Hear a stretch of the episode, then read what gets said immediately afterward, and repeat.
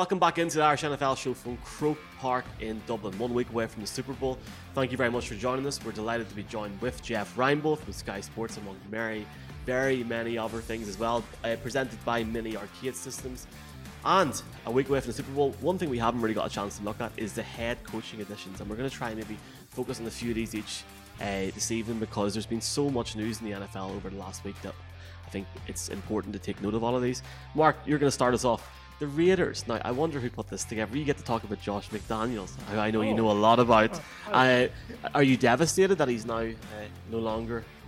Uh, uh, yes and no. I, the, the, funny thing for me on this is the Raiders, to be fair, I think have run a very sensible process. They said we need to replace our GM and our head coach. So let's do what they did in San Francisco. Let's do what they've done in other places. Let's take a package. Let's say these two people are going to come. They're going to be joined at the hip and we're not going to have hopefully the backbiting between the head coach blaming the GM, the GM blaming the head coach. The last few days in Raiderland, obviously with Gruden Mayock, with different scouting teams, different uh, analysis for the draft, is not a dysfunction you want to repeat. So actually, Josh McDaniels is one part of the story, but Dave Ziegler, the Patriots director of pro personnel, going over to the Raiders, is potentially even a bigger part of the story. Pats have been knocking out of the park on pro personnel uh, uh, assessment uh, and drafting and uh, sorry and uh, free agency moves in the last while. And he's definitely someone that's come through the ranks there, very highly regarded by the organization, and he might end up being the bigger or better hire. Um, it's funny. There's maybe a little bit of controversy around head coaching hires this year, guys. Um, who, who, knows? But uh, the Raiders don't seem to be tainted by it to the same extent. But if you look at the last three Raiders head coaches, they've all actually been out of the game before they've been out of a head coaching gig. They've, they haven't been gone straight from a head coaching gig. They've been out of a head coaching experience before uh, coming back in to a head coaching role. And in fact, Josh McDaniels is longer away from being a head coach than Jon Gruden was, which is a random statistic. Um, he's a very good offensive coordinator. He has to have learned from his experience in um, where was it? Where was it? Oh, Den- Denver, Denver. That's well where done. it was. Well done. Don't know. Must have been inspired by that. But wait, uh, wait, wait, wait, wait, wait, wait. Now, does that count? Josh McDaniels dalliance with Indianapolis because well, and, I was, and, and I was going to address that. I was going to address that. So it is, I think, most remarkable though the fact if he has definitely signed. They wouldn't have let him go on the plane if everyone guaranteed you're not going to stand us up at the altar once again. And now, in fact, obviously, he has started to build the team around him. Patrick Graham has just been has it been confirmed or is it yeah it's been confirmed leaving the Giants joining the Raiders as their defensive coordinator the job he's done and he needs that compliment. I mean, McDaniels has been offense, offense, offense. You know, defense is important. So Patrick Graham previously worked with him when he was linebackers coach at the Patriots. That could be a good connection. And I was going to bring in the Colts, Jeff, because of course the irony of McDaniels not going to the Colts was that his pick for DC, Matt Eberflus, did still go and did still join, and now he is very much in the contention for head coaching jobs around the league as well. So his influence still gets seen in many ways. Yeah, and you know, he, one of his young offensive assistants with the Patriots has agreed to go to the Raiders as the quarterback coach. So. Yeah. Rob Ryan, who then I, we'll get in the speculation game a little bit right now, but Rob Ryan, who just uh, stepped away from the Ravens this week, and McDaniels are very close friends. And I would not be surprised if we don't see Rob be back in Raiders uh, with the Raiders. And I, I sent him a text the other day and I said, "Hey man, you do you, you did your best work in silver and black, so I hope it works out for him." Uh, and Rob Ryan won Super Bowls with Josh McDaniels when he was a low man on the totem pole, effectively back in the early first part of the Patriots dynasty when Rob Ryan was the linebackers coach. So exactly. it all goes around. Um, be very interesting to see how he develops there in silver and black, and I'm sure Denver fans will love to see him again twice a year, given his record and the way he left town there. The the biggest loss uh, in and Denver good for blowout losses, but Josh McDaniels is responsible for our heaviest ever defeat to the Raiders. So seeing Josh McDaniels for the Raiders, it's going to be very interesting. I think um, Broncos fans have a lot of memories, a lot of memories of Josh McDaniels' era, the trades, the videotaping of other teams, the losses. So yeah, he he certainly will have to have improved quite a bit. He's obviously very talented as an OC, but HC is a very different gig. And, and Michael, one last thought how are the players going to react? They obviously were lobbying directly in relation to uh, their interim coach staying on. Um, they're not. Derek Carr's going to the final year of his contract, and Derek Carr can be good Derek, and Derek Carr can be bad Derek. And how McDaniels develops him or what he puts in place is going to be the fascinating part of this story. I think Derek Carr can thrive under Josh McDaniels, to be absolutely honest with you. I think he's an underrated quarterback, but this is what the drama and dynamic we'll see in Las Vegas. Well, we we've already had the CFL exclusive in Dublin. Thanks, Jeff, for that. I have a, I have I've heard whispers of uh, Jaguars Raiders in London next year. So if that's the case, hopefully McDaniel's gets home. Let's see what happens. Uh, yeah, yeah. You'll, you'll be a happy man if Rob Ryan's in, in London next year. Jeff. I, You'll be a I happy would man. be because uh, he's a great guy. He's a really fun guy to be around, a great football coach. And, um, you know, it's going to be interesting. I, I, we we're talking about how much a guy learns through that experience. And I, I did that experience. And when you go from being a coordinator to be a head coach, you think you know, but you can't know until you sit in that office for the first time. And I'm sure Josh will be much better equipped to handle it the second time around. And like you said, Mark, having a guy that he trusts and he knows in there with him is going to be a big, big key. And then bringing Patrick Graham back is a tremendous move. They, you know, every head coach that goes into a situation, and this one is no different than any other. He, the first thing he's got to do is he's got to win the room. He's got to win his guys, and the fact that Carr was outspoken about, you know, wanting to keep uh, Rich Bisaccia around, and and uh, you know, I don't think that's going to affect their relationship. I think Josh has been around enough to know that when he goes in there and he steps up in front of that football team, then he's going to have to bring the goods, and and if he does, they'll buy in. Uh, yeah, my statement on the London game is an independent statement. It is neither true nor false, and that is all TBC. Schrodinger's That's my views only. That's Mark, a but- disclaimer. Well, but Michael, I was just going to say, as I say, no drama. They conducted their search, they Find figured on. out who they wanted, and they hired them. And the Raiders have had enough drama this year. But some head coaches have uh, hires have had a bit of drama, Brian, haven't they? Well, I'm I'm happy, Brian, that the guy's name is called Brian. I think it's great. Brian Daboll. Brian Daboll. Yeah. Yep. But it's it's not so much about Brian Daboll initially. It's about the fact that there's a new GM, Joe Schoen, and it's a package essentially. They both come from Buffalo. They've since brought in coaching staff from Buffalo, so it's very much the Buffalo way. Joe Schoen was highly touted for a number of GM jobs uh, prior to getting the, the Giants job. General consensus is it's it's a smart move. The Mars have finally looked to move away from hiring in house. I think it's the first time since 1979 that we brought in a GM who hasn't been directly connected to the organization. And then I think it was inevitable that Brian Daboll was going to come in and predominantly more so to try fix Daniel Jones because I don't think Daniel Jones is on the same level as Josh Allen. But if you look at them, they do have similar attributes. He can, he's athletic when he gets going in terms of the, the run game. He does have an arm. His inconsistency. When we had Sam Monson on last off season, he said Daniel Jones won't deliver the season, but it won't be his fault. It'll be everything around him, such as the offensive line, and that's consistent in which what John Mara said at the press conference the other day. The Giants have done everything to screw the kid up, to mess him up. They haven't put the right things around him.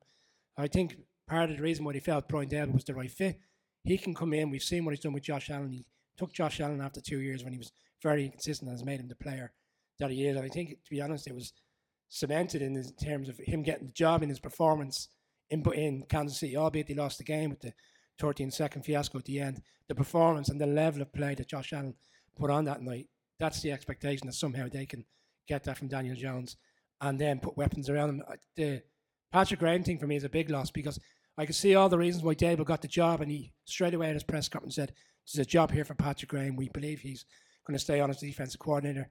He went for the head coach position. He didn't get it. He went for the head coach position in Minnesota. He didn't get it. He took a lateral move to move from Miami to the Giants as a defense coordinator, and essentially that's what he's done now. So it's a big loss. The names out there now is Wink Martindale. He's obviously been released by the Raiders as defensive coordinator. That looks to me like it would be a very smart move because what we saw from the Ravens throughout the years, and it was a bit of a surprise that he was let go by the Ravens. I'm, I'm delighted. Most Giants fans are happy with the move. It's kind of floating under the radar because of the Flores situation during the week. A lot of talk was Mara wanted Flores, and Schoen wanted the new head coach. And what Mara did say was consistent from day one: the GM will select the head coach this time, not the organization. We will not get involved in the, the hiring process, which is good to see because for too long they have been putting themselves in positions that they shouldn't be. Absolutely, and it's going to be interesting what happens in New York. Uh, so much change in this in the league over the last few weeks. Colin, uh, you're going to look at the Broncos. Uh, Nathaniel Hackett, who was the OC for the Packers, is taking over. Yeah, I think a little bit of a surprise. Um, the rumors had been that it was going to be Dan Quinn, and there rumors probably going back all the way to November. It seemed like Vic Fangio's days were numbered, so Dan Quinn was the, talked about, and then he, when Hackett got the job, Quinn removes himself from the job pool and says that he's staying at the Cowboys. So I, I wonder uh, around what the Dan, Dan Quinn's thought process is there. But Hackett is in. Um, it wasn't uh, John Elway or Joe Ellis who uh, conducted the hiring process this time. It was George Paton. And so he's gone with an offensive minded uh, guy which is a change. And I think for Broncos fans, the change in energy is good. Uh, Vic Fangio was uh, kind of a grumpy grandpa, and in his first press conference, he questioned Von Miller, which never. It, I talk about getting off on the wrong foot. When you walk in, and your first remarks are, ah, "I think Von Miller's been okay, but I expect more of him."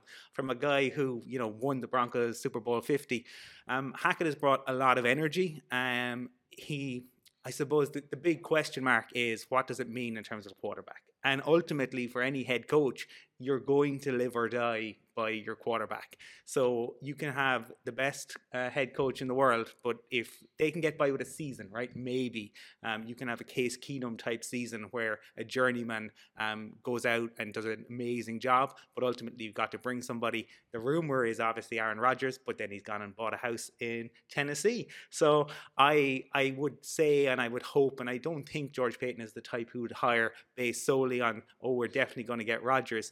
Um, one thing though has been the I talked about the energy. I saw him last night. Jeff, I'd be interested in, in your take on this as as a coach. Hackett has really endeavored, even in the first couple of weeks, to kind of be part of the Denver community. He was at the Denver Nuggets game last night. He was participating kind of beforehand. He had the jersey. It was all stuff that Vic Fangio never did. Vic Fangio was very much football focused. He went to the podium. He kind of had a jersey put on him, but he couldn't even name players. Whereas Hackett seems to have come in and really wanted to get involved in the local community. How you've talked about winning over the players, but like how important is winning over the fans and the local community when you take um, a head coaching job?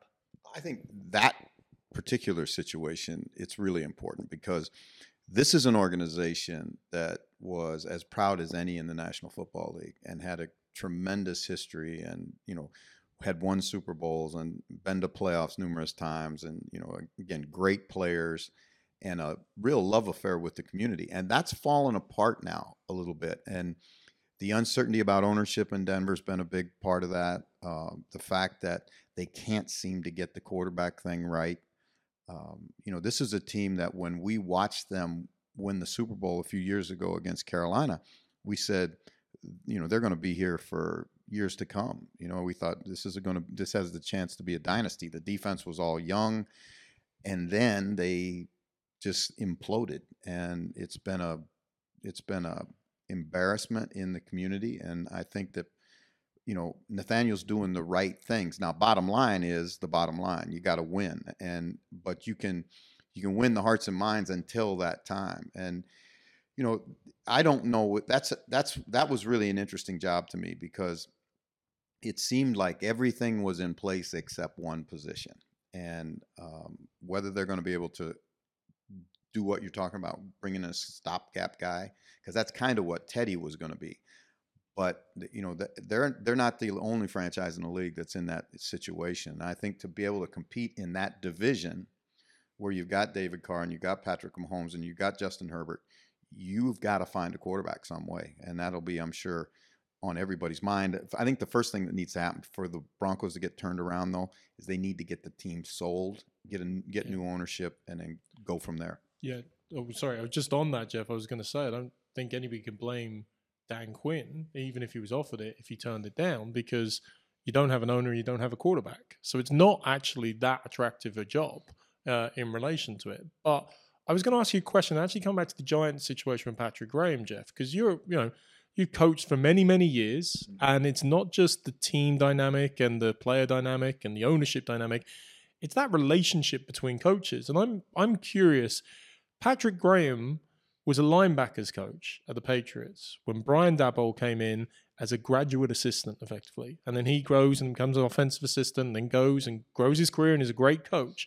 But is that maybe part of the dynamic there in terms of the Giants to say like, hey, you know, there are guys coming in now that's my head coach and is my boss who, when we started, my, my career hasn't gone the same way. I mean, he he was the the kid out of college, the kid off the street. I mean, does that come into the factor? Is the human element when the coaching dynamic uh, a big part as well, well? You know, again, human dynamics are always a part of it. Anytime you're putting together a staff, and you you know these staffs now are 20, 25 guys, so you got a lot of personalities, you got a lot of egos. It's it's an ego-driven business. So you know, I can't speak to those you know, you know, individual you know mechanics or individual relationships. But I do know this: when when you look at the Patriots, and this is important to understand, almost exclusively the Patriots bring in entry level guys, and then they basically let them cannibalize one another, and the the strongest survive. And you look at that's just the way it's been done there forever. That's the way Bill Belichick wants it to be. That's how he came up in the Baltimore Colts organization. He started out driving from Baltimore to Washington Dulles Airport to pick up players and bring them back to that was his job. And then eventually he got into scouting and coaching and so on and so forth. But that's the way you're going to come up in that organization. They don't want, and, and he, I've heard him say this, he doesn't hire veteran coaches because he's not interested in what they're doing. He wants to teach you what you do at New England, the Patriot way. And, you know, I, again, that there's a lot of there's a lot of reasons why that works and that works particularly well in that situation where there's one person that you need to please, and that's Bill Belichick. And you know, I think that's one of the reasons too why a lot of his guys, and you talk about McDaniels, and you can go through them. I mean, right down the list, they've all kind of flirted with success for a little bit, but then can't seem to, you know, ma- uh, capitalize on that. And I think part of it is because they're they're working in an environment that's not like what they were used to in New England. And then they try and do it like Bill does it, well, you, that's really difficult because Bill own he he answers to Mr. Kraft, but he makes all the football decisions. I just want to jump back to the Broncos for a second. Jeff, last April we did a live show for the draft, and the guys were, I suppose, convinced when they hit number nine in, in terms of the order that they were going to select a quarterback, and Justin Fields was on the board at that stage. And obviously, the Bears traded up with the Giants. They picked Patrick Surtain. If you look at that pick individually and production levels over the season, great pick. But in hindsight, do you think the Broncos really should have went for the quarterback at that stage? I don't. Uh, my thing with Justin Fields was not necessarily. I don't mean necessarily because it could have been Mac Jones. I, I, I should have gone for the quarterback. At that stage. I think they, you know, again, their situation was so unique in that, um, you know, they they were. There's a dynamic in that organization where John has been was a great quarterback, Hall of Fame quarterback, and he has struggled to be able to find one of his own. One, you know, he's I mean I don't know how many Paxton Lynch. You go through Siemian you go through bunches and bunches of them. Uh, yeah, exactly, and and they can't seem to find one. And I think that there was so much pressure on them, and then when they brought in Teddy, and you know the, there were still enough people in the building that felt Drew Lock could get it done, they said, well, let's go with the best available player. I think it was a good choice personally because I'm not sure that even Mac would have functioned well in that in that system last year. Uh, I'm not I'm not a big Justin Fields fan personally. Um, so when you got out when as soon and this is going to be even tougher this year because there's only I'm not there are fewer quarterbacks in this draft, but there wasn't to, in my mind a great number of what you would consider first round talent quarterbacks in the draft last year. There were a lot of guys that got drafted there, but that's because they got overdrafted, not because they were talented enough to be first round picks. Yeah, and you're talking about Justin Fields there. The Bears uh, have Matt Eberflus as their new head coach. Uh, you were speaking off camera about Doug Pederson, obviously Super Bowl champion with the Philadelphia Eagles. Yeah, and you know what Doug was? Doug was one of our quarterbacks. We we uh, talked about five Heisman Trophy winning quarterbacks. Well, 1995, our quarterback to start the season was Gino Torretta. And Gino had been a Heisman Trophy winner with the University of Miami. And then I, I can't remember where he, somebody allocated him to us, and may, may have been San Francisco. And about week four or five, um, he was struggling. And so the head coach called the NFL offices and said, "Hey, I, you better get us another quarterback. This guy's having a hard hard time." And they sent Doug over. Doug Pederson came over, who um, uh, was allocated by the Packers, I think, and he was our quarterback for the last six games of the season and did an outstanding job. And what a great, great person. And this is a, this is a, kind of an interesting story too because I that was 1995. I did not see Doug again until 2008, and I'm recruiting at SMU, and I go to a it's a, a small private uh, Baptist school in Shreveport, Louisiana, and I asked where the head coach's office were, and they said it's back in a trailer in on the back of the campus. And I walk back there, I open, knock on the door, and the coach says, "Come on in." Open the door, and it's Doug sitting there. And Doug was a high, was a high school coach in Shreveport, Louisiana. Five years later, he went the Super Bowl with the Philadelphia Eagles. So it just goes to show you that you know coaches in the NFL come from a lot of different backgrounds, but he got an opportunity to go back, be a quarterback coach, I think for Andy Reid, and then that's mm. where how it went. Yeah, uh, O'Connell is the new head coach of the Vikings. Jim Harbaugh steps away there, goes back to Michigan.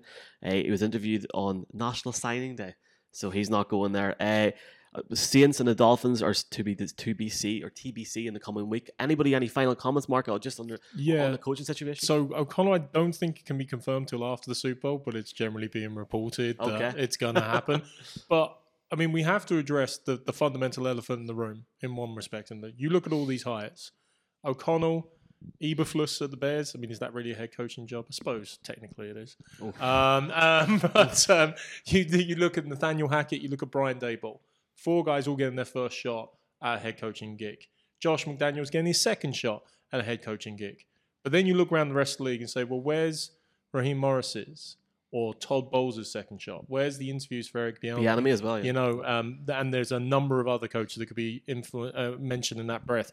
So obviously, the allegations, the lawsuit that Brian Flores is bringing against the National Football League, um, when you look at the pattern of behaviour that's occurred this offseason, you have to say there are serious accusations, there are serious questions to be answered, and indeed, obviously, it's not for us to sit and judge. We are not party to any of those discussions or what is occurring in relation to it, but it raises uh, very valid points of concern for a 40 year old coach who, and we will, don't worry, people, get to the actual Super Bowl and people still in the postseason. we will get there.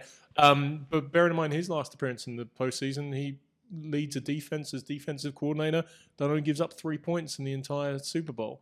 And at 40 years old, has you know, put a very difficult position for the rest of his career, but potentially for the right reasons and everything. So uh, I think there are serious questions to be asked in the NFL in relation to that, and it would be remiss of us not to acknowledge Yeah, um, absolutely. that I think the NFL has, has admitted, and you know, um, you know that the, it's a flawed system, and that. But here's the, here's the issue that, as I see it, that that makes it so very difficult. The National Football League. What is the National Football League? So let's define the National Football League. It's not the players. It's not the coaches. It's not the commissioner. It's not, you know, anybody that works in the NFL office. It's the owners. And you have now we have 30 owners because you guys don't have an owner and, and when Bronco land and, and the Packers are don't function with an owner. So there are 30 owners who do the hiring and the firing. And it bothers me that the National Football League gets plastered with this when they can, the commissioner does not have the power to go to uh, an owner, Mark da- you know Mark Davis or anybody, and say you have to hire this guy, right? So the onus is on the ownership, the owner's hearts, the owner's minds. Um, and that's a really difficult thing because the league, let me just say this the league has done so much to try and ensure that minorities get an equal footing in hiring. Now, is it enough? No, because it's we already recognize that it's it's a flawed system, right? They they recognize it's a flawed system. And when you see reports of teams circumventing or or in the, in the Broncos case, it wasn't circumventing the rule. It was basically just going through the motions about the rule that says the the Rooney Rule that says you have to hire, you have to excuse me interview two minority candidates not from your building because Patrick Graham had interviewed with New York, but he's an in building, so it doesn't qualify for the Rooney Rule. When when Brian came back in and interviewed, that satisfied the Rooney Rule. The problem that happened was Belichick reportedly sent a text before Brian Daboll even interviewed. I mean, excuse me, that Brian Flores even interviewed that Brian Daboll had been hired, and that made that interview basically a farce. If that is in fact the case, then the Giants have got some answering to do, and and Denver has some answering to do. They, those people are all. Um, mentioned in this suit. And what's interesting about the suit, he made it a class action suit, which means that others can join the suit. So there's been already talk of um, people outside, ex coaches, guys that have been through this situation joining the suit and that's when it's going to really get interesting to see how it comes but we know that the system is flawed we know that there's there has to be more done and you know again but i don't know i don't know how you mandate a change of heart in an owner. So that actually maybe that could, where i was going to go with this question jeff you didn't touch on the texans either so the texans still haven't got a head coach and michael has called out rightly the saints and the dolphins. Do you think the three organizations can step away from everything that's gone on over the past 10 days and still follow the process they believe is correct or do you think they will be under I, I, I think there's just so much there's going to be so much pressure on those organizations now both from inside and outside, right? And I think that it was interesting that you know the, the Saints have already gone on record as saying that they thought Brian Flores did an amazing job in his first interview with the Saints. Do I think it's do I think he will get a job out of this, or do I think it will ruin his career? I hope not. Right? Mm-hmm. I hope that that a guy who has done as much as he's done. He's guys. He's the only guy in 20 years that's put two back-to-back non-losing seasons together at Miami. And mm. you know, obviously, there the word was when he got fired and surprised everybody. They said it's because he couldn't get along with people, and they mentioned the fact that he's been through four offensive coordinators, four offensive line coaches, such and such. such. Was that the reason, or was it a smokescreen because of you know his relationship with the owner? Did tanking pieces also come up? Come well, that's that's and that's that. Can we treat separately, really? Well, and and that is the question now was his his refusal to tank to openly strategize to lose games. Did is that the reason that he was fired which is what he claims. And um, if that's the case then now we're talking about the integrity of the game. So this goes way deeper now than just the rooney rule and minority hiring. When you start talking about the integrity of the game and this may be, if that is in fact true, if those allegations are true, it may be something that's big enough to bring down Mr. Ross in Miami and they force him to sell the team. And, and I just want to say, Jeff, on that, the integrity of the game potentially, allegedly being paid to, you know, lose games in a league now that is open to gambling mm-hmm. on a regular well, oh. basis oh, is not a pleasant combination of no, factors. and and and you know, Hue Jackson said that. He, that he and he didn't say that they offered him money, but he said bonuses were structured in in Cleveland to quote tank for but for you know draft picks. That's a slippery, slippery slope. Now we're talking about something that's going to be really, really interesting as we go forward. The, the Black Sox and various other uh, franchises in different sports will be interested in that. I just want to say, just for the benefit of our viewers, of course, the NFL did come out with an express statement almost immediately after the suit was filed to say that the allegations are false and they'll be defending them to their fullest. Um, obviously, very reassuring for fans like in New Orleans and New England, for example, to know that they can uh, already concluded the investigation so quickly. So that's that's reassuring. well, it's interesting though when they said that they said it's a it's in relation. Their statement eh, they came back two days later and said their statement was in relationship to the hiring procedures, not what had gone on in Miami, pieces, not yeah. what gone in the Giants and and Denver and Miami are going to have to independently defend themselves. Yeah, and just I think you've made a really interesting point around like the owners and that that process. The but I, I do think it maybe runs even a little bit deeper because if to me Mike Tomlin, who's had 15 um, winning seasons, was asked earlier this year, was he going to go back and coach college? I think we, um, you know, the, the league ha- has to do better. The owners have to do better. The media has to do better. I do not believe um, a another like Bill Belichick wouldn't have been asked that, and he uh, and Tomlin was right to call it out at the time. He said Sean Payton wouldn't be asked that question. I think that it needs. It, Brian Flores has raised a, a valid point uh, around this, and the fact that as we sit here today recording this, Mike Tomlin is the only minority head coach in the league. Is something re- remove the Flores allegations and just take it at that. That is something that absolutely has to change. Yeah, there were seven two years ago. Seven minority head coaches two years ago. Yeah, and, and and again, everybody talks about the same basic core group of guys. Why is Eric Bieniemy not have a head job? Right, he's an offensive coordinator for most explosive offense in football. Why does he not have a head job? Why does Byron Leftwich, who was the offensive coordinator of a team that won a Super Bowl and got deep in the playoffs the second year, why does he not have a head job? You know, again, those are questions that we can't answer. I mean, the logic, I mean, Leftwich was a logical candidate to me in Jacksonville, a place he played, right? But it didn't work out. Now, the word was that he wanted to, he didn't see eye to eye with Trent Baalke and that he wanted his own personnel guy. And that's that's when he pulled his name out of the deal. So there's a lot of there's a lot of depth to the stories, but I agree with you guys. The fact that there's only one minority head coach in out of 32 teams in the National Football League. That's not good look for the National Football League. Minimally, not a good look.